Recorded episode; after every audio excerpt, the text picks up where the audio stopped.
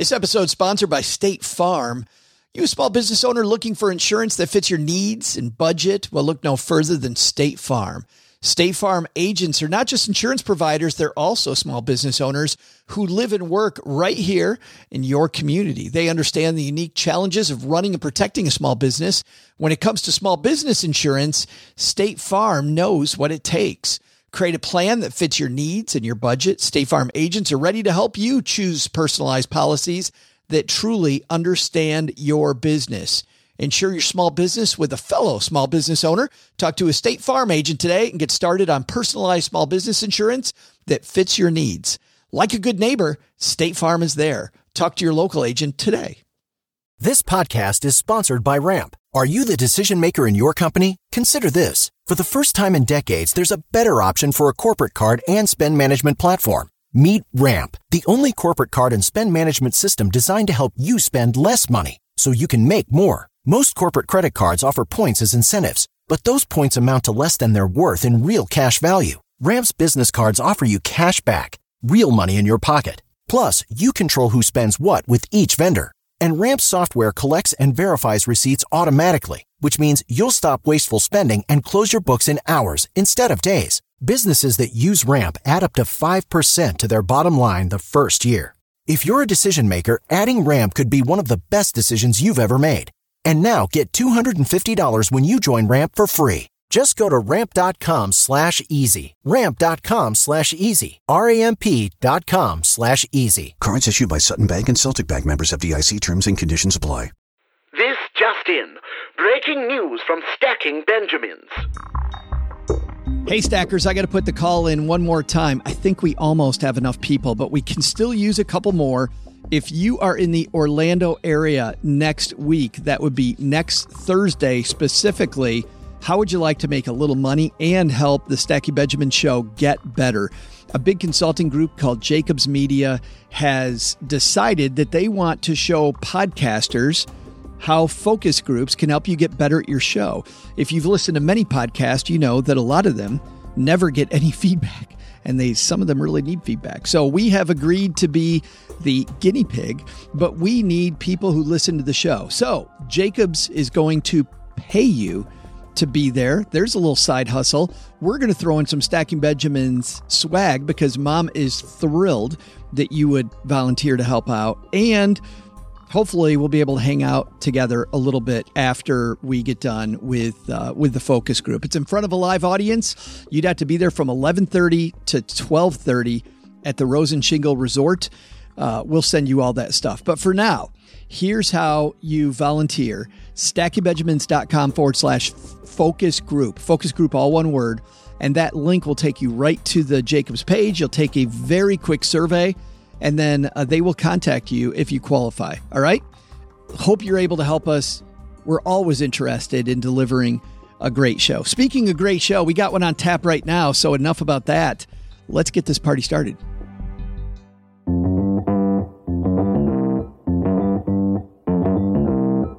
Live from Joe's mom's basement, it's the Stacking Benjamin Show.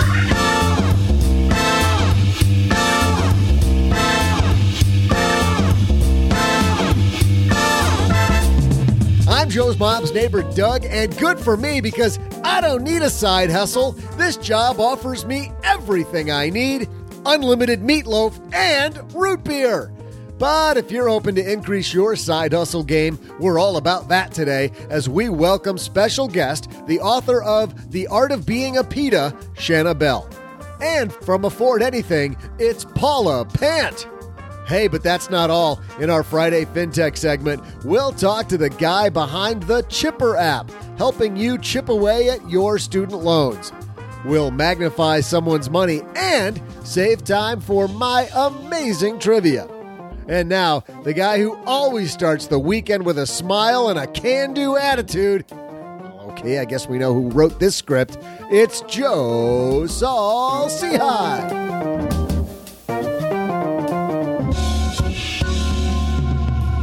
I wonder who wrote that. Of course, it's me. I always have a can do attitude. Hey, everybody. I am Joe Saul Sehy, Average Joe Money on Twitter, and welcome to Friday. Or, as this guy across the table from me in the basement here calls it Fry Yay. Isn't every day a Friday when I'm with you? what does that mean? That it's just about over? That's you keep thinking to yourself it's just about over? It's just about over. How are you, man? Lord, give me strength. Uh, marginal. Uh, good, good. Fair to partly cloudy. No, it's great. It's Friday, so it's fantastic. It's August already. Can you believe it? Kids well, go back to school in two weeks. You're looking forward to that, aren't you? Not even two weeks, like ten days. What do you call that at your house? The finish line? Well, as now I have my third child also going to school part time, there's going to be some changes afoot. That oh yeah, party at uh, the OG residence. It's going to be awesome. The person who parties every day, by the way, out there in the desert near Las Vegas, it is our good friend Paula Pant. It is me, and it is hot in Vegas. It's a high of 111 degrees today. Wait a minute. Wait a minute. This time of year? Yeah, I know. Can you imagine? it's crazy. What are you talking about? Seriously, who would have guessed? Yeah, well, I guess that's what you get when you move into the middle of a desert, Paula. You know what's funny is, of all things, in the middle of the Mojave Desert, the sushi is amazing. There's nothing like seafood, raw seafood, in the middle of the desert. the best seafood, you got to go to the place where nothing lives to get. Exactly. Yes. I don't know. There's some analogy that involves this show and that, but I, I'm not coming up with it. But I do have good news, Paula. What's that? We have a very special guest who's going to save the show today. Oh, did you clone me? well, nice. even That's so humble. You're so absolutely humble. No, I did. I did. Shockingly, we did even better than that. We have the author of The Art of Being a Pita with us today, our good friend Shanah Bell. We finally have her on the show. Shanah. Hi, Joe. How's everybody doing? It's about time you got here. I know. I'm excited. We finally worked it out. I think it's been about a year, maybe, since now, we talked about this. it, it, has been almost a year. We talked about it FinCon. Like, you got to come on to talk about the book. And, uh, well, you know, we got around to it finally. We finally got our schedules together. It's fine. We worked it out. Let's talk about the book because of the fact that you're somebody who's done things a little bit differently than a lot of people have. You've designed your whole life around what most people would call side hustles. That is true. I've been doing it this way since I was 14. So 26 years because I just turned 40. I have never really done one main job because I don't like it that way. So for years, I was considered weird and oddball, which I'm fine with. But now it's more normal. So it's kind of cool to see the evolution of how many people are now doing side hustles, which is what I've been doing for so long. Yeah, I think would, right now I've got about eight of them. But so so would would would uh, people then back in the day would they call you a pita or does pita have a different meaning this time around? No, so pita was kind of a twofold thing by my um, publishing house. My mom dubbed me a pita when I was younger because I refused to conform to societal norms and pick one path of career because that was the only thing that she thought would make me successful. So that kind of stuck. And then when we came up with the title for the book, we thought it would be funny to call it The Art of Being a Pita. It had a different name originally, but it wasn't, I guess, as easily digestible. So I changed it to that because I've also had celiac since 1986 and I've never oh. had pita. I can I can't eat pita. So we thought it would be a fun joke since I have a master's in nutrition and I'm a holistic health advisor and I can't eat pitas and it, it just kind of worked. yeah. That's awesome. Well, you're the type of pita that we like on this show. So we're so glad that you're here with us today. I tell you what, we've got a phenomenal show, but something we got to talk about before we get to the show, Shanah. You know what that is? I don't. We got to say a big thanks to Magnify Money for being our sponsor of the show because the average person doesn't know that when you go to Magnify Money, you know what you find there, Shanah? What do you find there, Joe? You, you, find that the average person is getting a lot less interest on their savings account. They're paying higher fees on their checking account. They don't have a credit card with top rewards like the ones that you find on Magnify Money. Over 92% of the products out there are on Magnify Money. So if you've been shopping at your brick and mortar bank, head to stackingbenjamins.com forward slash magnify money. And Shanah, you'll find a whole new world of stuff. I'm excited to check it out. And today's show, Shanah, is also brought to you by Acre Trader, investing in farmland. I love investing in farmland because it is so boring and boring and boring and boring in a good way. For more information on how to become a farmland investor using Acre Trader, visit acretrader.com forward slash SB. By the way, we'll have more about them later on in the show. We've got Shanah Bell here. We got Paula Pant. We've got OG. What could be better? Let's start the party. Hello, darlings. And now it's time for your favorite part of the show our stacking Benjamin's headlines. Our headline today comes to us from Bankrate. While we have the woman who's existed on side hustles here, we thought we'd talk about side hustles. This is a survey out recently, uh, written by Amanda Dixon. Survey nearly one in three side hustlers needs the income to stay afloat. That really bothered me. So I clicked on that link and here's what Amanda had to say. One big takeaway from the government shutdown that ended months ago. Many Americans are still living paycheck to paycheck. Despite a healthy economy and a strong labor market, three in 10 working Americans with a side hustle say they need the extra income to help cover the cost of regular living expenses. I want to stop there for just a second. And actually, uh, Shanah, let's start with you. Do you think that people with a full-time job they say they need this side hustle to cover their basic expenses. Is that because we don't have a budget? We don't keep expenses in check? Or is it because jobs just aren't doing it today? I think part of it is because a lot of people don't have a budget or they have one and they don't stick to it. But I think the other part is that the income has just not kept up with inflation. And so the money doesn't stretch as far as it used to stretch. Yeah, we're seeing more jobs in the in the service industry lately. So even though there's low unemployment, a lot of those jobs are just above minimum wage. That's true. And it's hard to make it on just above minimum wage, especially if you have any children at all. This study looks into why we're side hustling. It says, though many families rely on side hustles to make ends meet, the most common re- reason workers take on side gigs is they need a source of disposable income. That's a reality for 34% of this recent survey participants. And it helps explain why many people aren't going on vacation this summer. Do you find that surprising, Paula? People not going on vacation it's no longer part of the cultural conversation. During the recession, we often heard people talk about staycations that became trendy. We don't hear that anymore. So I think that having been through a 10 year bull market, the cultural conversation is no longer about vacation avoidance, but I don't find it surprising that there's a segment of the population that doesn't have that type of discretionary income. There are certainly many people who that that's not in the works. You know, when you're trying to pay your bills, you don't have enough money to go pack your family on a plane and head to Hawaii. And I totally get that, but there's a big time downside to that. I mean, you and I both have talked to our mutual friend Laura Vanderkam about this, and Laura studies productivity and mm-hmm. has said very often that it's unplugging those batteries and taking that time out that makes you better at work. If you don't take that vacation, I think it really makes it harder to work, doesn't it? Sure. And I think that in order to take a vacation, again, uh, to vouch for the staycation, if the goal is to be more productive at work, taking the necessary time to get adequate sleep, to get adequate nutrition, to drink enough water, to get adequate exercise, taking adequate time to be able to focus on nurturing your daily health habits is perhaps the most productivity enhancing thing that you can do. And I would argue that if it's a choice between working yourself to the grind 50 weeks a year and spending two weeks a year in Hawaii versus working 52 weeks a year, but doing so at a more sustainable pace in which you're getting eight hours of sleep a night and exercising five days a week, I'd go for the latter.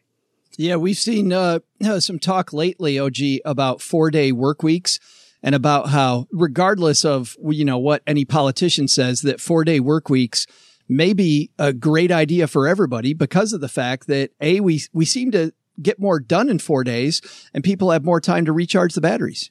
I think that we should be a model for America and we should go to four days a week at Stacking Benjamins. wait, wait, a minute. We're three days a week now. I don't want to go one oh. more day. Mm-hmm. Wait. Feels like we work a little bit more than than uh, three days. It does. You know the the whole thing about recharging your batteries and stuff. I think is really important but it doesn't have to be anywhere. I I kind of take a different view on this whole oh well we're needed to go on vacation. I don't ever remember going on vacation when I was a kid. We would go to my grandma's house and she lived on a farm on Saturdays and but that was to mow the grass. you know, like it wasn't it wasn't vacation. It was so that my dad had a different place to drink beer at for the day than you know in the backyard of our house. you know, God bless him. But um, I think at some level, using you know a side hustle gig in order to afford some luxuries, uh, which is kind of you know what you're talking about here. That's a great use for it. You know, the other the other part is to increase your savings. You know, obviously, like you mentioned at the very beginning, there's people that have to do it just because they have to do it. But I would much rather do that. I mean, we've all been through that, like when things are not going well or business isn't going strong or you're just not making any money. I mean, everybody's been coming out of college before and had two jobs in college or whatever. There's a time to really put your foot on the gas and work your tail off and work those 52, you know, weeks in a row. And then there's times not to do that. There's nothing wrong with working really hard if you have to, you know, and there's nothing wrong with working really hard so that you can afford something Yeah. Down the line that's a little bit uh, nicer or grander or whatever the case may be. Shanah, you're somebody who's made side hustles your permanent gig. Do you take vacations? Not very often, no, because every day is kind of like a vacation. When when you work multiple side hustles, every day's different. So I'm never doing the same thing. Therefore, I don't have that monotony and it doesn't feel like work most of the time, which is another reason that I chose to do this as my career path as opposed to one job. Well, Now, that being said, we are taking all five kids on vacation next week, but it is their their only vacation for the year and we're not paying for it. oh, well, there Those you are the go. best kind of vacation. I know. I know. Somebody else pay for it. Uh, take take me too. I I appreciate that. Not really. I'm travel hacking. I'm travel hacking. So, Ah, So there go. gotcha. That works just as well too. Yeah. when you decide though, you know, you talk about different gigs that you work and that's, that's fascinating to me because I think if people did that more often or were able to be in that situation where they did things that were just different and it seems more fun, maybe that makes it easier to get through your day. It does. It does make it easier to get through my day because I never know what I'm doing for the most part each week. I have a fantastic Google Calendar, which has multiple colors in it. And as soon as something is added or I need to do something, I add it to my calendar. So every morning, my spouse and I have a discussion as to what our schedules look like for the day. And, you know, we never know. Sometimes, like today, it's a 14 hour day, but tomorrow will probably be a three or four hour day. And who knows what I'll do the rest of the day. And I'm okay with that. Now, obviously, Paula, everybody doesn't have the ability to do this. We're all people that either work for ourselves or people that work a lot of different jobs. But for you, I think that's very similar, isn't it? Your days are pretty fun because you kind of choose what you do. I do. I mean, and sometimes there are things that are urgent, right? There are times where there are projects in which I am the bottleneck. And if I don't get back to such and such person, then I'm bottlenecking their ability to move forward in their work. When those types of situations come up, I do have to be very conscientious that my actions have an impact on others. And that's probably my single strongest motivation to, to show up for work. But yeah, I mean, for the most part, I work on projects that are highly autonomous and self directed. But remember, I wasn't born doing this. You know, I chose this path after coming out of a traditional nine to five W 2 job situation, one in which I was making at maximum $31,000 a year. So I developed side hustles, which I then kind of transformed into my main hustle, partially because I saw that I could make more doing it. And then the fact that it also gave me a more autonomous, flexible life was a win on top of another win. Yeah. Why did you choose this path, Shanah? I chose this path because I like to learn a lot and I get bored in situations fairly easily. So I've found that if I keep doing multiple different things that seem unrelated, that I don't get bored as often and I'll stick with something longer and I learn more, which then translates to being a better problem solver and potentially getting more pay somewhere else because I have a vast skill set. Yeah. You've got a wide skill set now because you've done so many different things. I do. I've had my hands in many, many different pockets and I like it that way. The uh, OG, uh, how about you? Well, I was going to say a couple of things. First of all, we look at this idea of a side hustle being, you know, this extra thing. And Paula, you kind of said it without saying it is that, you know, you actually took the thing that was your side gig and turned it into your main gig for a lot of reasons. One of which was, you know, provided the opportunity to earn a better income. But a lot of times, you know, we're talking about all this stuff around financial independence and, oh, I got to do what I love and, you know, I got to get out of the cubicle and, you know, all that sort of stuff this is a way to be able to do that. This is a way to find the thing that you want to do that you do like, that you can work 14 hours a day at and not get burned out. And P.S., it makes a little bit extra money. I found it really interesting in the, the section in here where it talks about wealthier people are more likely to have side hustles than those who aren't as wealthy. And you kind of go, well, is that a chicken or egg thing? Are they wealthy because of their side hustle or is it, you know, their side hustle made them wealthy? Is that why they're in that category? And I don't know. I think I think that if you look around, you see the people who are most successful in your life, you know, around you. And a lot of times they're just fully occupied all of the time with stuff that helps them grow. And maybe it's growing financially or mentally, Shanah, like you were talking about, but there's not a lot of stagnation. There's not a lot of time where you're just sitting around going, yeah, I'm going to watch Netflix today. Do you think, Paula, the financial independence movement would be smaller if more people were doing jobs that they liked? That's a very good question. I was like, I know, I asked it. the short answer is yes. The more nuanced answer is that once a person gets inside of the financial independence movement and they learn about the financial independence aspect, not just the early retirement aspect, once they discover that nuance, then you learn that it, it is the case that you don't have to hate your job. You don't even have to quit your job to gain financial independence. There are so many benefits of having your income be independent of your ability to trade time for money. But the initial hook that gets people interested up front is often the desire to quit their job. It's often the late Sunday night or early Monday morning Google search of like, how do I quit my job? Or how do I retire early? That's often what gets people in the door. So yes, I do think the movement would be smaller simply for fewer people getting in the door prior to discovering the nuance of the movement or it's like the late night Sunday night basement recording sessions at 9:30 at night that makes people want to quit their job. Does anybody do that? Does anybody just just once a week? Yeah. No, it's great. No, those late awesome. Sunday nights are great. We're scrambling to get that thing done.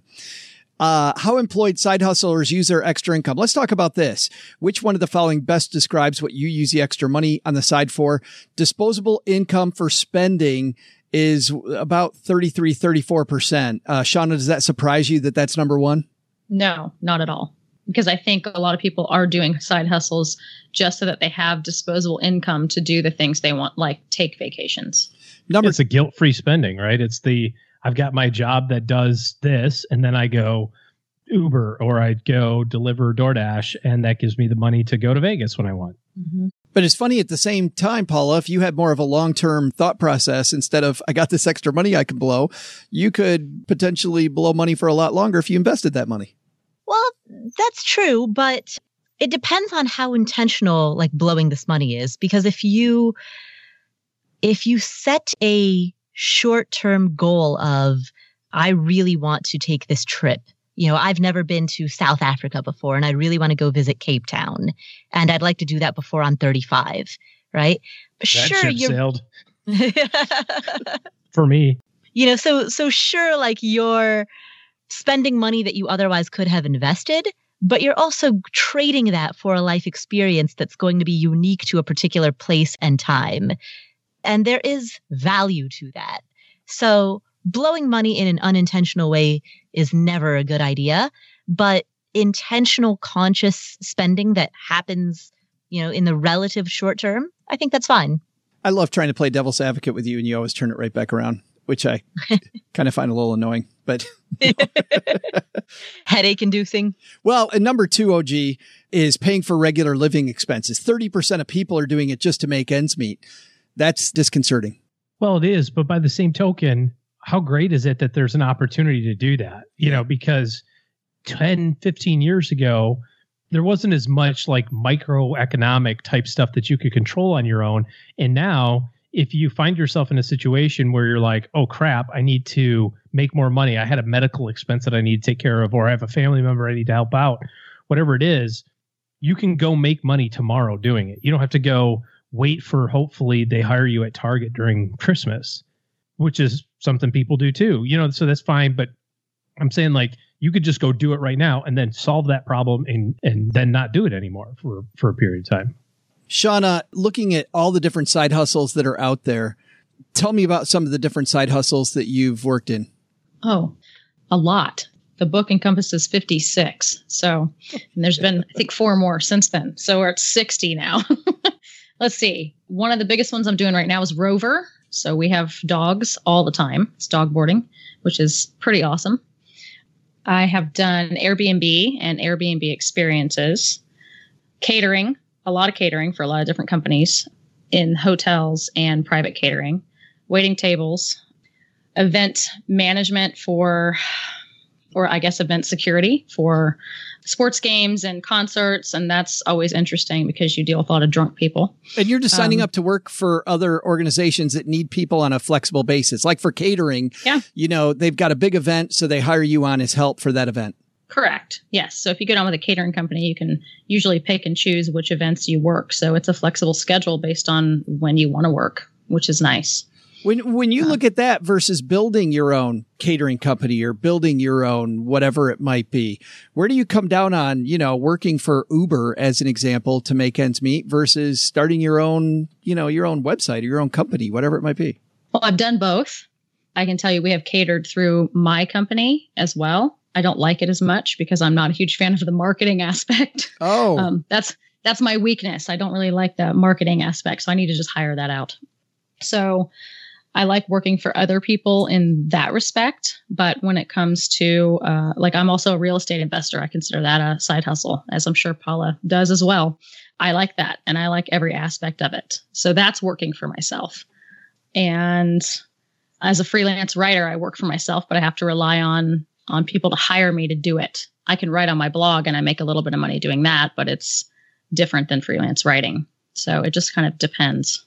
So I like this idea though, Paula, that Sean is talking about, about knowing yourself, because I've met some people that are, that absolutely love working for other people. They just, they don't want to own the company. And I know other people that are, that love owning the company. And I guess that's probably the number one thing to think about. Yeah, I think it can be helpful as you try different side hustles to keep a log of what you enjoyed, what you didn't, what aspect of this side hustle was similar to what you expected, what was different from what you expected. Like go in, write down your expectations and hopes and concerns ahead of time. And then once you get some experience in the side hustle, write down what that was. And then you can kind of look back on what your previous self thought versus what you thought now or what you think now. And if you do that over the course of a variety of side hustles, I think you'll develop a, a better idea of, in a more big picture sense, what is it that you actually enjoy or, or what elements or aspects of a job do you actually enjoy? Yeah, because there had to there has to be some of of the sixty things that you've done, Shanah, that you're like, I ain't never doing that again. There are, are quite a few of those 60 things. And that's actually how I have it laid out in the book. After each one, I put a section about what I learned, which can either be about myself, about what Paula was mentioning, skills that I learned or things that I liked or disliked about the actual position, so that I hopefully wouldn't replicate it again. But if you ever end up reading the book, you'll go through and realize I did replicate some of the negative aspects I didn't like. And I finally learned that I didn't like that and didn't do it again. Yeah, it's like don't touch the stove again. yeah. Oh, gee, I want to end on this one. Income for savings. About 27% of people use their side hustle so they can sock more money away. That's good news. It's great. Yeah. Use that side hustle money to make more money so that your money starts making money and it's its own side hustle. Well, and the cool thing is if you establish a business with your side hustle, if the companies you work with will let you do that, you mm-hmm. can sock away quite a bit of money and still keep it tax sheltered. Yeah. A lot of different retirement plans that you can use and to maximize, complement the opportunities you have in your other jobs, you know, so it gives you a lot of flexibility. Yeah. Do, do you have a uh, business entity then, Shanah, or is it just however they pay you for that thing? I have two business entities right now. One is strictly for real estate investing because that's a whole different animal. Sure. And the, the other one is for consulting. So it's anything else that I do. Gotcha. And most of these places will pay your consulting company. Yes, Yeah. they pay me that way directly. It makes my taxes a whole lot easier when I do them in the spring. There is a lot here that we didn't get to. Working Americans spend an average of 12 hours a week completing tasks related to their side hustle. They earn an average of just over $1,100 a month. Lots of stuff here. We'll link to it on our show notes page at stackingbenjamins.com, but we'll let our guests go last. Um, but OG, I guess we'll have you go first. Uh, takeaway from this piece? I think the biggest thing is, is that you can use a side hustle for anything that you want, whether it's if you're in a bind and you need a few extra bucks, use it to make a few extra bucks. If you want to use money to save for a special purpose, a once in a lifetime trip like South Africa, if I could go back in time six years to go to South Africa by the time I was 35, sure. Um, they didn't have side hustles back in uh, when I was when I was young enough to be saving for South African trips by 35. Well, that's what's great about them, I think, is that you can do whatever you want for any length of period of time. Paula? Ditto. yes, I finally got I finally got the I finally got the good one. I just talked until people got tired. He's been he's yeah, I mean, I, I think that says it all. Side hustles give you flexibility, and and what's great about them is that you can scale up or down accordingly. Um, you don't have to make any major commitments. And if you find something that you really enjoy and you want to build a business out of it, then you can do that. And that business, you know, will, will require more of a, a long term plan for it. But that can come later. If you want to cash up for a cool trip, you can just cash up for a cool trip. And Shanah, you've got the last word. Well, I think the other two said it pretty well side hustles really just give you the freedom. They give you more of the freedom to live the life that you want, whatever that looks like, because you have a little bit more financial flexibility. And that's important about the piece, I think.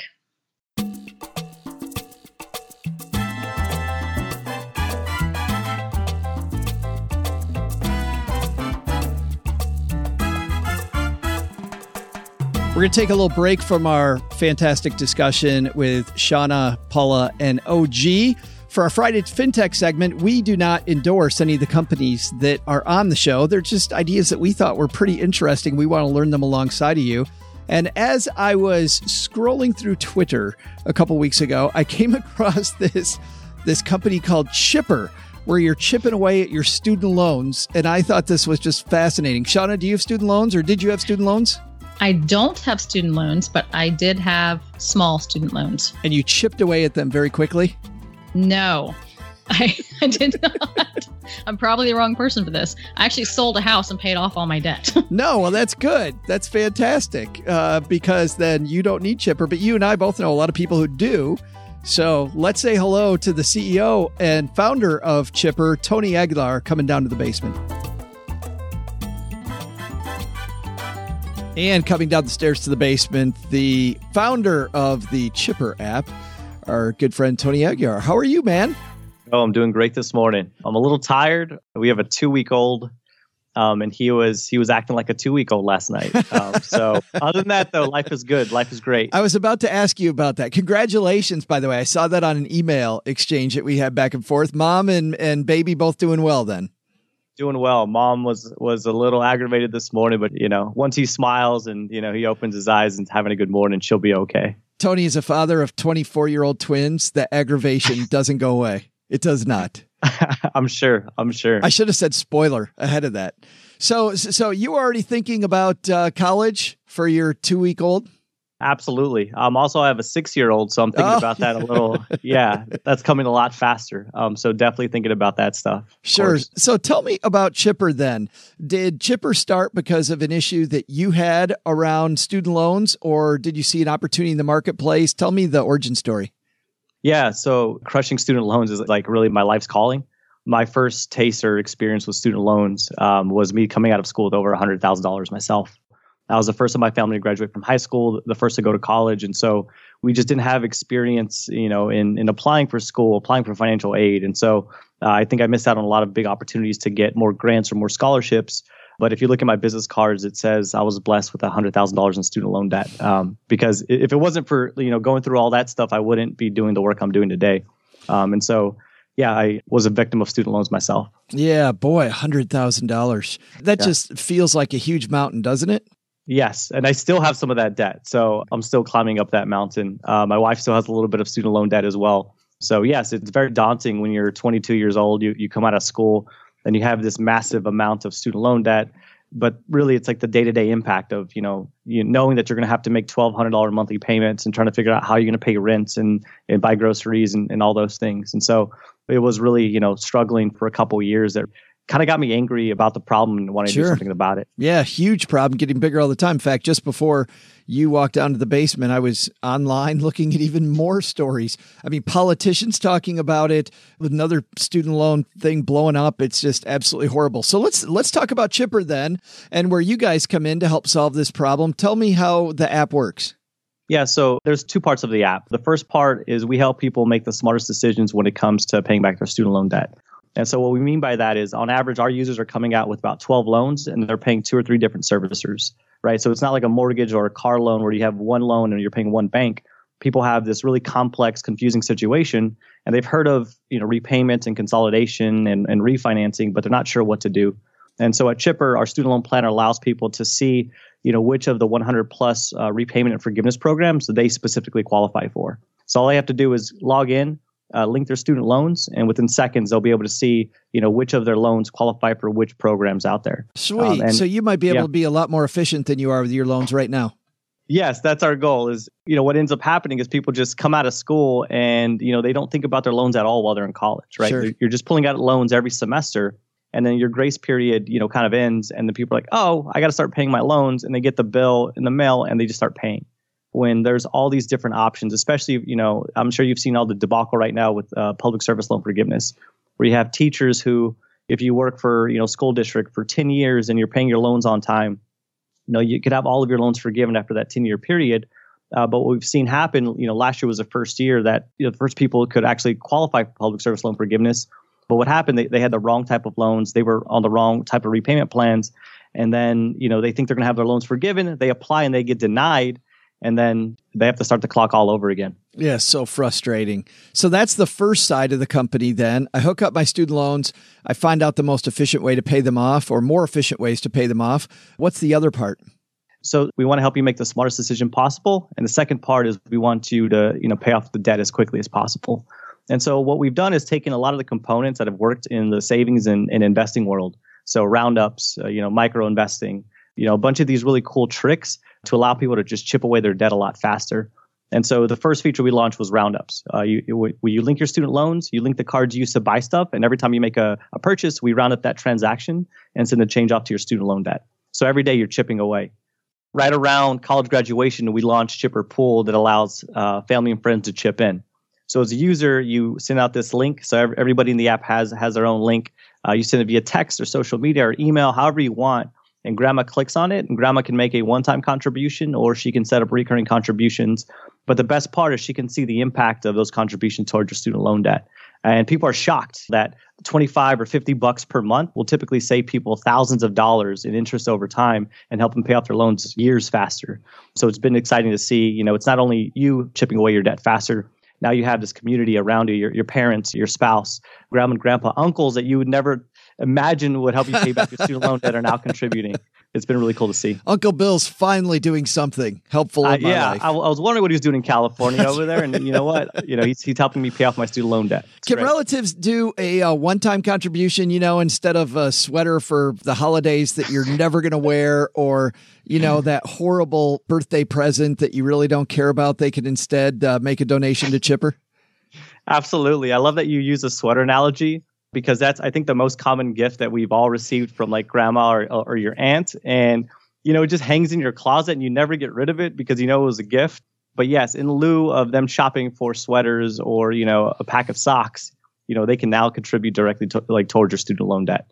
I think the best part about Chipper Pool though is that what we've seen is you know you have college students now are are starting to chip away their debt while in school and that's never happened before. You know, typically it's like you, you go to school, yeah. you're pulling out loans every semester, the you know the the interest is accumulating, and you know you have this mountain of debt when you leave. Now we have people once they get to school, 18 years old, they're chipping away with the roundups, but now family and friends are chipping away, and so hopefully by the time they graduate, they're going to have you know a quarter or a third of the debt that they would have. And it's just exciting to see that type of you know behavior change. Yeah, a head start and, and have some momentum going into the process instead of this fear of I finally have to start paying. Exactly, exactly. And it's just really exciting to see though that these students at 18, 19, 20, 21 years old are starting to pay attention to their finances. I just don't think that was the case when I was in school. You didn't really think about it. It's like, you know, you're just a broke college student. And so you're just kind of like envisioning, you know, your career and all those things. And you don't really pay attention to your finances so much. Uh, but I think because the problem has gotten so big, people are a little more conscious on how they're spending money and you know how much debt they're actually pulling out and, and the long term implications of that. And just so people know, Tony, a little bit about you and your pedigree. This is not the first successful company you've launched. You've you've been in the space before with another company. Absolutely, the student loan problem is pretty big, and so yeah. I, so I think it's going to take a couple of big swings to really make a huge dent in the problem. Uh, but before Chipper, I launched a company called Student Loan Genius, which was the first student loan benefit. Um, so it allowed employers to contribute directly to employees' student loan debt as a perk. Um, so we like to say it was it was a 401k uh, for student loans. Um, and so uh, Student Loan Genius, uh, we we switched the name to Vault, uh, but we're helping you know over 100 plus companies you know pay back their student uh, their employee student loan debt like Mastercard, Pinterest, New York Life, Twilio just a bunch of great companies who who really want to help. Yeah, I love that idea. And what a great benefit by the way that could be a competitive advantage for a company you know, to uh, lure some talented people uh, yep. to their team instead of them going someplace else. Absolutely, and and we've seen, you know, we launched that company in 2013. You know, it's only been a handful of years since then, but about seven percent of companies in, in the country offer a student loan benefit now. Yeah, that's cool. Uh, so it's it's awesome to see kind of that you know start to take form. Um, but you know, y- yes, it's it's definitely a competitive advantage, but also it's just showing that employers like actually really do care. care you know, right. like you know, they they know this is your biggest financial concern and, and they want to do something about it. Uh, back to Chipper, uh, what does it cost? So if I sign up on the app, what does it cost for me to use it? So for student loan planner, uh, where you just you know you, you, can search for different repayment and forgiveness options, that's completely free. Uh, if you decide to start using uh, the roundups and those other features, that's two dollars per month. Okay. And so uh, we just take you know two bucks from whatever you round up each month. Uh, the average person does about fifty three dollars, and so we'll take two dollars uh, you know for for our service fee, and then we send the rest off uh, to your highest interest loan. Gotcha. And is that the way you make money, or do you also have a bank partner as you're helping people chip away that kind of holds the money, or anything like that? No, so that's the only way we bank money. We don't hold it. Uh, we don't, you know, make float on it or do anything, yeah. you know, weird or crazy with it. We don't sell your data, like none, none of that stuff.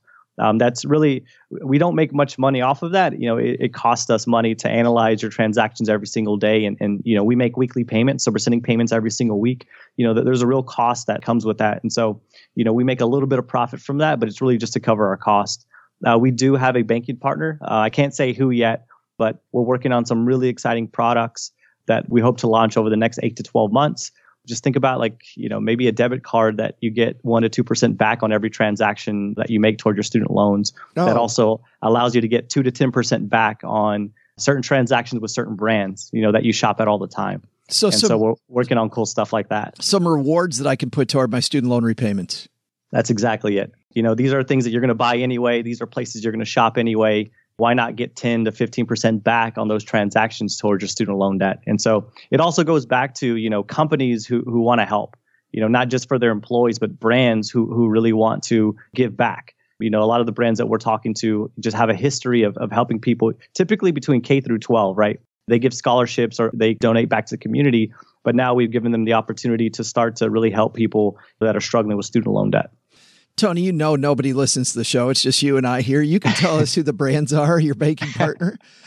I wish I could. I wish I could. I promise. Uh, I can't, but but you're going to be excited when you see them. All right, we got to have you back when you have uh, when you got Absolutely. that news.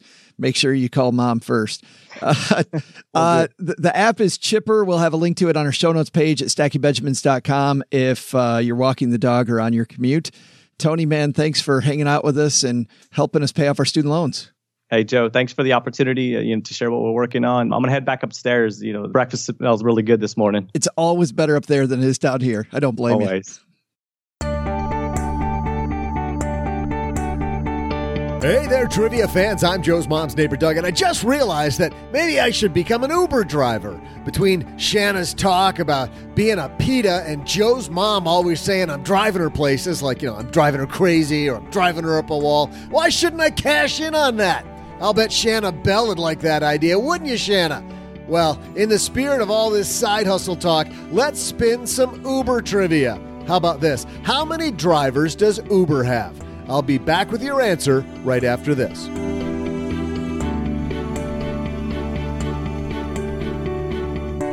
All right, we explained the crazy and convoluted rules to this game to Shanah backstage. Uh, Shanah, you got how incredibly complicated this is. I do. I I think I understand. I'm going to try. Fantastic. You are playing in on behalf of Len Penzo. And good news for you, you have a huge lead. You have nine wins, while OG and Paula have six. Paula revved right up. Paula, you revved right up alongside OG and then stalled there. I'm tied for second. That's exactly the attitude. And the good news is you get to decide. No, wait a minute. OG gets to decide if he goes first in the middle or last. OG? Uh, I'm going to go last. OG's going last. Paula? I will go middle. And that means, Shanah, you are going first. So you're going to set the tone here. How many Uber drivers are there? I'm going to presume we're talking about worldwide and not just in the United States. We, we are. So, that's that's correct. That's a lot of drivers. Um, I'm throwing a dart here because I don't. I'm not sure how many countries Uber is in at this point, but I think it's a lot. So I'm going to go with five hundred and twenty-five thousand. Five hundred and twenty-five thousand drivers. Paula. if anybody out here is a fan of the musical Rent, uh, you'll understand why I immediately thought 525,600 600 minutes. 525,600 drivers. drivers. but I am going to go an order of magnitude lower. I am going to go 52,560. 52. Now, why so much lower? Well, when I first heard the question, uh, how many Uber drivers are there? I thought, well, maybe 40,000 ish. So I notched it up a bit. Slightly. Slightly. And but, you, uh, you also made it difficult for our mutual friend OG here because he has to pick. Gosh almighty. So worldwide, how many Uber drivers are there? If I open my app right now, I would probably see like 20 cars just just like right here. Just, you know, within 5 miles of the basement. And there's at least what, 10 or 12 cities that Uber's in? So We had Uber in Texarkana before. Well, I shouldn't tell you that. so 13 cities? 13 cities. That's right. Um, so if there were a hundred cities that had it, and they each had a thousand people, right? So that'd be a hundred thousand. I'm going to say it's more than five hundred and twenty-five thousand. So uh, you said five hundred twenty-five thousand. God, this is such a jackwagon move, but five hundred twenty-five thousand and one. I'm I am so sorry. We do not we do not uh, claim him, Shanah. Oh, I think you do. You do. If you just send your hate mail to OG at stackingbenjamins.com. Remember who invited you here and remember who was the jackwagon. Just just saying. We're going to tell you the answer, but of course, like any self-respecting show, we're going to make you wait for it. So we'll be right back. Mentioned earlier, we talk about Acre Trader later in the show. Here's what I love about this company. I'm a guy that grew up in West Michigan during my high school years and some of my college years. I worked in the farm fields. I wouldn't wish being a farmer on anybody who doesn't understand farming. However, I have seen over my lifetime that the value of these fields have stayed much more consistent than either commercial property or residential real estate. This is what Acre Trader is. You purchase a piece of a field, they divide it into little affordable chunks of money. I'm sure that's exactly what the Acre Trader people call it is little affordable chunks of money. Uh, so you own a little piece of land. Now, each spring, before the farmer plants anything, they pay you rent. So you get money as they pay the rent. That's consistent. Then, while the real estate value can go up or down over time, generally, if you look historically, there's a lot less motion in that ocean than there are with a lot of other investments in real estate. Here's the reason why it's only open to accredited investors, and that is you get your money back plus whatever they make on the land when Acre Trader sells it in the future. So you want to invest money that you can afford to keep locked up. Number one. Number two, You want to have plenty of money elsewhere in case you do have an emergency liquidity need. That's the basics of how Acre Trader works. The cool thing is, of course, they negotiate with the farmer, they collect the rents, they take care of the soil to make sure that it stays sustainable. All of that administrative stuff taken care of. And instead of having to buy a huge field to get this, you buy just a little piece. So investing in farmland, very simplified. If you want to watch the starter video, you want to jump in and see how Acre Trader works, head to stackingbenjamins.com forward slash SB, and that tells them that we sent you. Shauna, you got to nail this thing at 525,000. Feel pretty confident? I was until OG Jack wagoned me. and Paula, 52,560. That's a good round Ab- number. Yeah, absolutely. Precision is the same thing as accuracy, isn't it? That's exactly. I I I think maybe not, but uh, I think you're close. Uh, OG, you've got everything north of 525,000. I just think there's way more. I don't know how many more, but just if there were a thousand in a hundred cities, there's a hundred, and and you know there's way more than that. So Well, I can't believe I'm about to say this phrase, but Doug knows the answer. So let's listen. Hello and welcome back, trivia fans. I'm Joe's mom's neighbor, Doug, and I'm not only a very good driver, I'm great at trivia answers too. Check this out. Before the break, I asked you how many drivers Uber currently has. And the answer if you said 3.9 million drivers, you can high five yourself, your five closest friends, and even their closest friends because you'd be correct. Now, I'd love to stay and chat, but the El Camino's leaving soon to get the best seat at the Sizzler, and I still got to close out the show. So, hey, Joe, hurry it up, man! Let's get this baby finished. See ya! Whoa. Wow, I was that's a- way off. we got an order of magnitude higher, Paula, and, yeah. and clo- been closer. Well, it's okay. I'll take it as a win. It uh, it feels filthy, but you know, it's a W. So put it down on the tick mark in the sky. Sean is probably going to cry.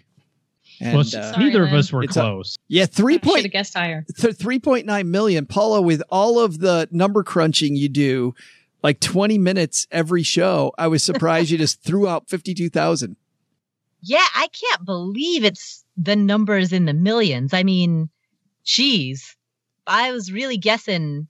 Yeah, around, I, I was really guessing that it was maybe going to be in the the low six figures, maybe the low hundred thousands, a hundred thousand, two hundred thousand, three hundred thousand.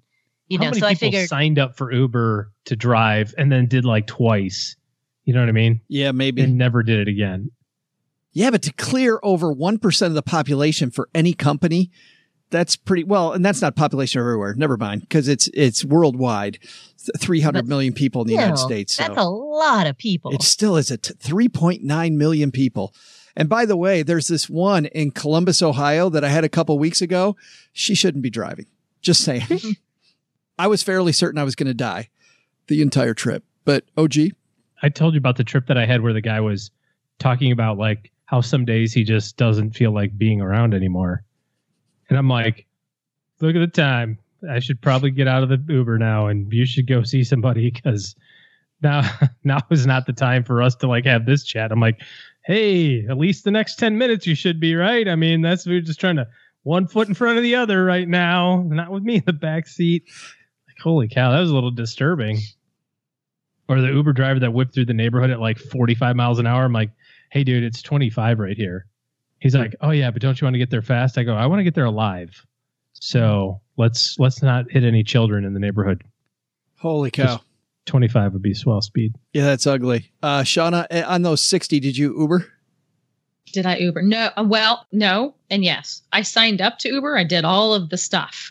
Then I decided that it wasn't going to be worth it for me monetarily because I had too many other things going on, and I didn't want to have to get extra insurance on my car and blah blah blah. So I didn't do it.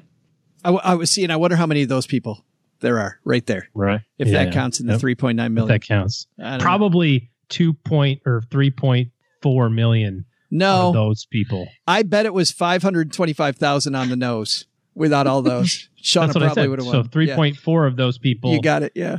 were that left five twenty five. Hey, let's take out the magnifying glass and help somebody do better with their money. How about that? Today's hotline call comes to you courtesy of magnifymoney.com. Because when you head to Magnify Money, you're going to find those financial products used every day, nowhere near the best in class. Over 92% of the products available online, all ranked at Magnify Money. Head to stackingbenjamins.com forward slash magnify money for more. And today we're going to magnify TJ's money. Say hi, TJ. Hey, Joe No G. This is TJ. Don't know if I'll learn much, but wanted to ask anyways. My girlfriend's daughter has some earned income this year and wanted to know about what sort of fun ways you can teach kids about money and saving for retirement.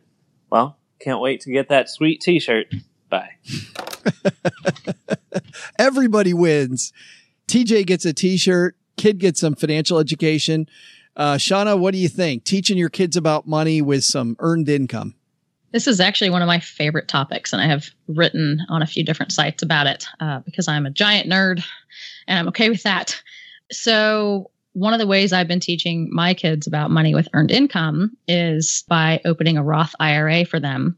When they make money through my company, all of that money gets put into the Roth IRA, and then they have to help choose the ETFs they want it distributed into they can pick and choose which funds they want and watch them grow and decide if the next month they don't like that fund and they can then put it into a different one. How do you help them decide among different funds? Like, how do you teach them where, what places to begin with? Well, for right now, we're using Fidelity. And so on their website for uh, the Roth IRAs, they have a lot of information about each particular one. So we look at each one and then I have them look it up to see if they're interested in the companies that are in there, how it's performing. And I mean, they're 14 and 11. So they're old enough to understand a little bit about it. But I figure the more information they have, the smarter they'll be when they're in their 20s because I didn't learn anything about it until I was in my 30s. Well, and I love the idea of starting that young. And if it does go down, in the big scheme of things, to them it's about it's a lot of money, but in the big scheme of things over their lifetime, they're not going to lose a ton of money, and you can kind of learn about risk. Exactly. And so I want them to see when it goes down sometimes and understand that even though the market is going to fluctuate, overall, they're still at a pretty decent profit for the year annually and overall, which is really all that matters because they're not supposed to be touching that money Sure. right now. Yeah, Paula, what do you think? I love the idea of helping a child open a Roth IRA for earned income, then investing it in some really fun way. And I was thinking about the app Robinhood because Robinhood lets you buy and sell individual stocks fee free. And so, you know, just not that I advocate individual stock picking, but just to make it fun for for a kid, you know, to help them buy a couple of shares of Tesla or Apple or whatever company they think is super cool and and give them this idea of like I am now a part owner of Tesla. I think that could be a lot of fun. Can you see your like 11 year old yelling at the screen when they find out that Elon Musk was smoking pot because they were a part owner of that company? and if that does happen, video it, put it on YouTube, get ad revenue from it, use that ad revenue to buy even more Tesla stock. Wouldn't, wouldn't that be so awesome having an 11 year old yelling at their screen, Musk, stop doing that. I own this company. It'd be so you work for me. it'd be so great. I, I don't think, and correct me if I'm wrong, but I, I don't know that um, Robinhood has custodial accounts for minors, though. I mean, I like the idea of the individual stocks. And I, I also like, Shanah, what you do going through and looking at the individual companies, you know, to talk about those companies. But I don't, I don't think, somebody correct me if I'm wrong, but I don't think they have custodial accounts. Oh yeah, that, that's a good point. I don't think they do. There's Yeah. very few that have them right now. They're still not as popular, unfortunately. Yeah. OG, anything to add to that uh, conversation? Well, no, no not really. Uh, this is a great idea. I think it's important because I've noticed anyway in my kids, they just don't really get it. You know, it's hard to, even with the ups and downs, the swing, you know, I try to pick days where the market's down a whole bunch and go, look, you lost 1200 bucks today. Ah, and then they get ticked off. And then, but then, you know, there's a lesson there, you know, it comes back and we kind of remember the high watermark numbers or whatever. But, um, we use stockpile which you turned me on to a long time ago and i just give the kids carte blanche like when it's time for them to invest some of their money. They can pick whatever company they want. And what I like about that, the app is so so, but the online profile is pretty good. It displays the companies in their brands. So it doesn't show the kids Kellogg because they don't know what Kellogg's are usually, but they know what Pop Tarts are. And they know they eat the hell out of Pop Tarts. So I should own I should own whoever makes those. You can't beat the Roth component of it because, you know, I mean, my goodness, tax free money for the hundred years. That's that's crazy. So I love it. You should teach them about like pairing synergistic stocks like Pop Tarts and dental insurance. exactly. yeah. yeah. I think the most important thing, I, add one more thing here is, is that when it comes to the kids, I think you have to give them some comparison, you know, cause, cause even so, you know, you're still telling them, Hey, this money's got to go away for the next, you know, 50 years. And trust me, I'll be dead and gone, but you'll be rich. I think it's really important when they have an opportunity to do some light comparisons to kind of point it out. And I use the bank statement. You know, our kids have little bank accounts at the credit union. They have their stock account. Quarterly, they get their bank statement. Hey, you got 200 bucks. Here's your penny of interest. And I go, wasn't this wonderful? You earned a penny, three pennies so far this year, this quarter. You know, how, how wonderful is it? And then you go, oh, by the way, your half a share of Microsoft stock paid 61 cents this quarter. They go, that's not any money either. I go, with 61 times what the bank paid. the penny. You know, now, you know, you don't have any money right now, but imagine when you had a, like a decent amount of money, like where do you want it to be? In Microsoft stock or something similar? Or do you want it to be in the bank? You know, knowing that you get 61 times the income, you know, or whatever it is, trying to drum that home. So comparisons help with kids, I think, in my experience. That's awesome. Uh, Shanah, any uh, money games you like to play? You said you've written about this uh, several times. Any good money uh, apps or games for kids that you especially like? I don't really play money games with them a whole lot, except for the money game in my house, which is you need to do some chores and earn to earn money. well, so that well, that's kind of a money game. Your, it is, and they have to pay for their own stuff. If it's not a need, they have to. The rule is they have to pay for at least fifty percent of it if it's something large, and they also have to try and find the best deal and negotiate. So I've taught them how to do that, which is pretty cool. Oh. Um, before they can come to me with a request to help finance something, they have to have done all the research, found the best deal, tell me why they want it, and how much they're going to pay, and what they're going to do to earn the money to pay for it before I'll even consider it and it's worked out really well. And they're very responsible with all of their stuff. That's awesome.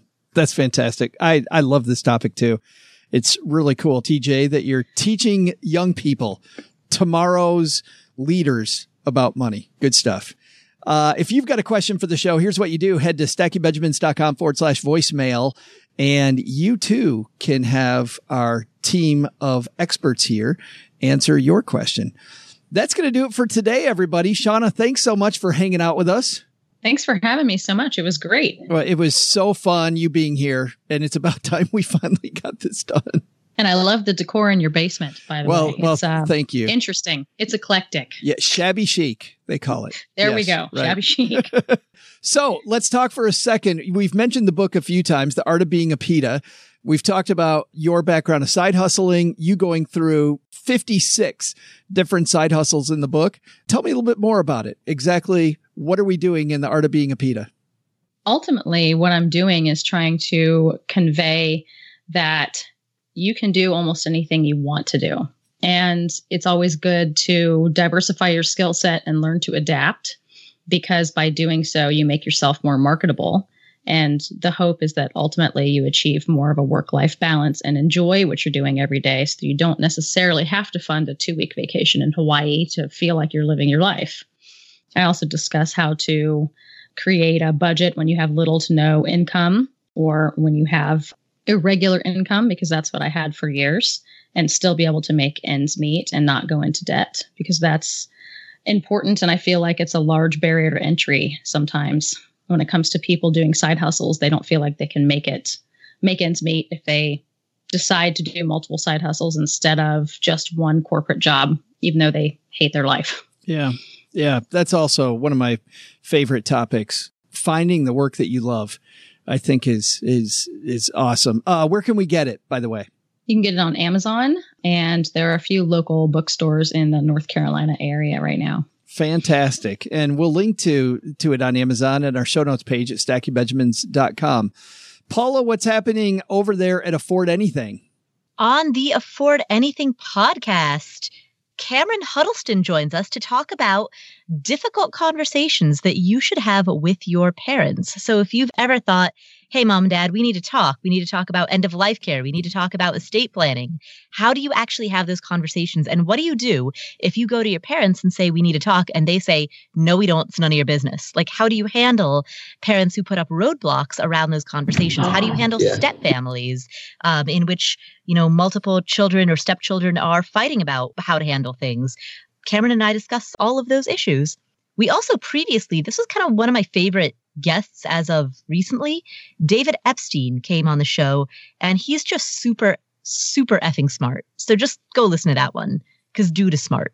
I think that that's probably of the two, like the one mm-hmm. that's more important for people to listen to because most people listen to this show already know how to talk to mom and the important things you talk to mom about. Mm. D- do you want to hear? Sure. This is a conversation with mom right here. Oh, Yeah. You hungry? Hey, Ma! Can we get some meatloaf? Chaz, I think I'm okay. I, I had a bite right before I came over. Thank you. You sure? You know what? I will have some meatloaf. Let's have some meatloaf. You want some? I need go. Hey, Mom! The meatloaf! We want it now! The meatloaf! Ma, the meatloaf! Isn't that, doesn't Cameron just talk about that the whole time? Yeah, yeah, that's the whole book.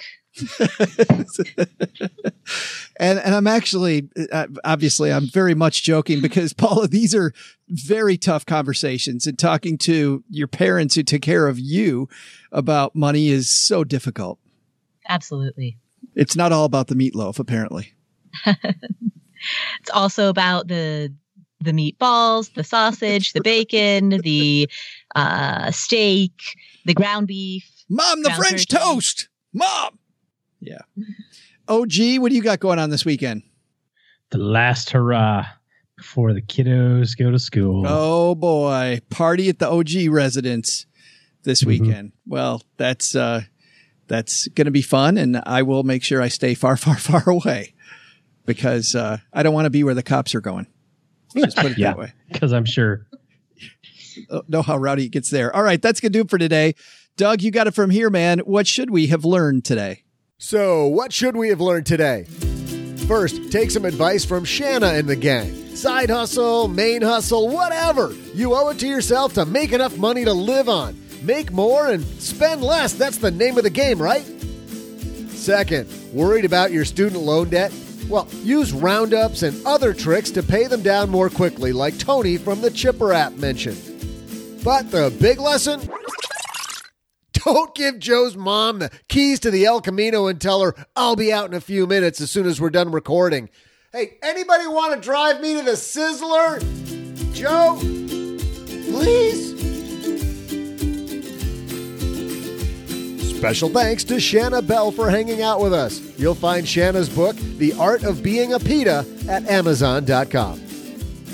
Thanks also to Tony Aquilar for joining us. You'll find details about the Chipper app at getchipper.com or you'll find that link on our show notes page at stackingbenjamins.com. Paula Pant appears courtesy of AffordAnything.com and Afford Anything Podcast. All the Afford Anythings. This show was created by Joe Saul-Sehy, produced by Richie Rudder Reese, and engineered by the amazing Steve Stewart. Online, visit us on Twitter at, at SBenjaminsCast or on our Facebook page. I'm Joe's mom's neighbor, Doug, and I'm a lot deeper than you realize. In fact, sometimes I just stand in front of my mirror and reflect. SB Podcasts may receive payment on the show from sponsors and guests in the form of books, giveaway items, discounts, or other remuneration. There's no way you would take advice from these dorks, but like Joe's mom always says, don't take advice from people you don't know. This show is for entertainment purposes only, and before making any financial moves, consult with a real financial advisor.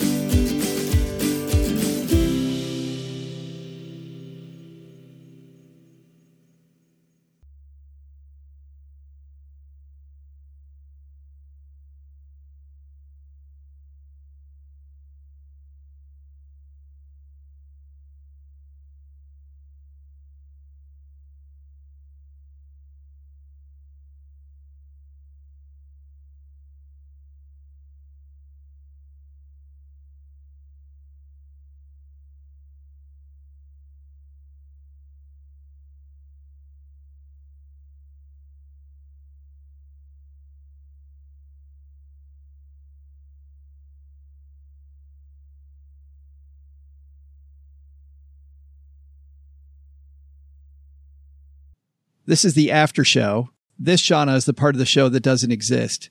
What happens here stays here. You can't tell anybody about this part of the show. So Okay.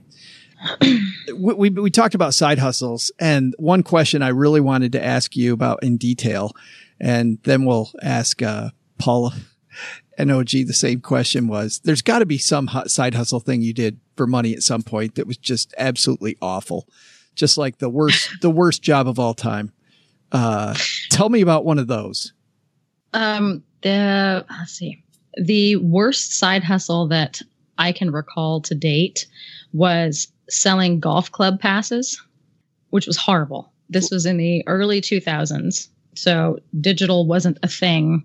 Email was barely a thing. You found jobs still through classified ads. So I found this side hustle to sell golf club passes and uh, went into this um, supposed office, which was not really an office. It was basically an empty office with a folding desk and a chair and a bunch of people sitting on the floor. And they gave us these golf club uh, tear sheets and said we had to go around to office complexes uh, in and around the area and sell them. I got yelled at more often than I can even recall. Um, I sold basically nothing and I hated my life. I remember standing next to a, an Air Force base and thinking, this is what happened. what where did I go wrong? And nobody out here is playing golf. I can tell you they're not. They're not going to spend their disposable income on golf. So that lasted about a week and I said, forget this nonsense. It's like, I'm done. And we can even expand this, guys. Even side hustle ideas you had, maybe a horrible idea. Paula, you've got either a horrible job or horrible idea to make money that uh, you now regret. Yeah, so there's a there was a particular when I was doing a lot of freelance writing, there was a particular magazine that I wrote for and I'm trying to figure out how to tell this story without naming names or throwing them under the bus. Let's just say it was an industry specific publication for an extremely niche industry. Backpacker. No, no that would have been cool. that would have been super cool. It's a, it was a B2B very niche industry publication, Forbes. super random, uh, and nothing that I had any interest in whatsoever. And so I was basically doing the side hustle freelance gig equivalent of punching a clock. Like I just took the assignments because it gave me some word count that I could invoice for. And uh, didn't actually even bother to correctly learn the name of the magazine. And so I started sending these email interview requests to various people say introducing myself as hi i'm paula and i'm a freelance writer for such and such magazine. It took me a while to realize that i actually got the name a little bit wrong of the magazine because i cared that little about what it was. You didn't even get the name right yeah i represented myself as as a representative of this particular magazine and i didn't even get their name right that's, that's attention to detail exactly exactly. And that's how you know that you are just not into a job. Like when you just, when, when it's a job I care about, I'm super attentive. I'm on it. If I don't care, it shows. It shows in my work. And uh, so we can tell, like when you're checked out halfway through the Stacking Benjamin show, and you're you're just answering some totally random. oh wow! You think I make it halfway? She's she's she's become good at faking it, right? Uh, I do the show Stacking Hamiltons once in a while. It's all right. Piling up grants. It's a great show.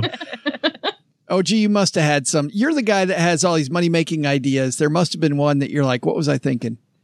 I'm not sure that I remember any ideas that I failed to do or or did that didn't turn into money. I I do remember one being in college where it was purely a Ponzi scheme, but like in the most docile way possible. It was like one of those ones where do you remember like the if you send uh, uh I can't even remember the process of it, but it was something like if you send in an envelope, self-addressed stamp envelope with six dollars or what is some nominal it's like, amount. It was like one dollar to six different people.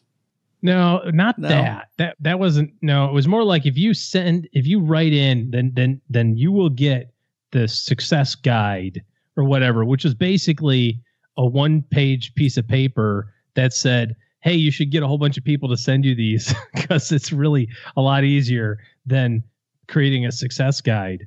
And well, I didn't know that until I sent my six dollars in or something like that. And then Oh. one of the things to do was to remember those tear sheets Yes. Or have like you know like a phone number or something like that. So it'd say you know blah, learn more to you know whatever, and no one tore anything off.